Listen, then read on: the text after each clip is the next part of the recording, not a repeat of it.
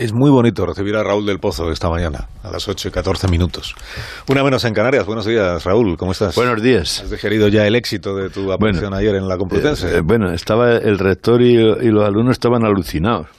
Porque aquello fue un happening, no fue una. Desde luego, les dimos una lección. estaban alucinados que estaban García, el gran Alsina, de como reportero, Antuturo Pérez Reverte, Ubeda Augusto Rigaltal y Eduardo, Úbeda, y, una cosa terrible. algo habré hecho mal cuando me dan esos homenajes. Pero te agradezco muchísimo, ¿eh? Nunca que estuvieras allí como un reportero. Nunca, hombre, yo donde esté la noticia, y ayer la noticia eras tú. bueno, estaba el príncipe de los poetas, que yo creo que es el que ha organizado todo. Sí, luego le preguntaré a él también. A él también. Eh, en la Complutense yo creo que nunca habían escuchado tantas burradas seguidas en un acto público. bueno, vamos a lo nuestro. Vamos a lo nuestro, que aquí comienza la sección Viva el vino.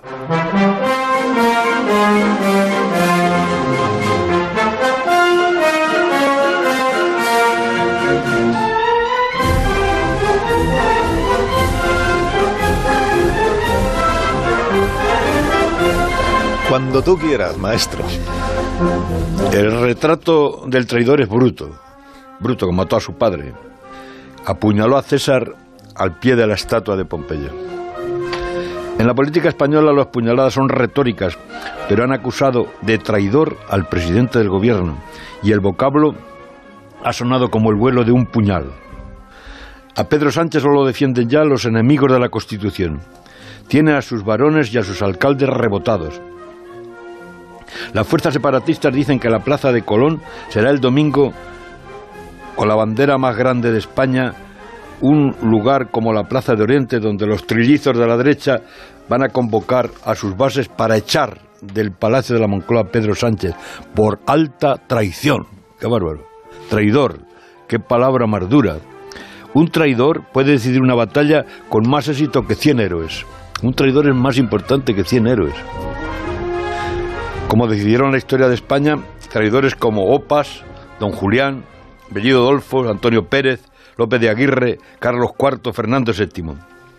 Claro que hubo errores que pueden repetirse. Llamaron traidor a Adolfo Suárez y lo que era era un héroe.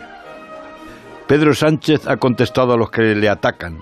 Es el odio de las derechas a base de noticias falsas. Pero lo cierto es que Alfonso Guerra, la historia y la conciencia del socialismo español, habló así en la presentación de su libro. El gobierno está calcinando la democracia al seguir los caprichos de los salteadores de la nación.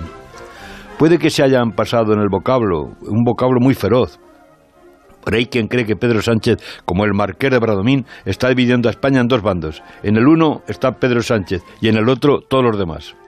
Querido Carlos, Hubo una cena en la que el maestro anunció, después, después de pasar la copa de vino a sus apóstoles, que uno lo iba a traicionar. No fue el traidor el vino, el vino no, fue Judas, el arquetipo del villano y del felón. Por eso, digamos, hoy más que nunca, viva el vino y abajo los traidores.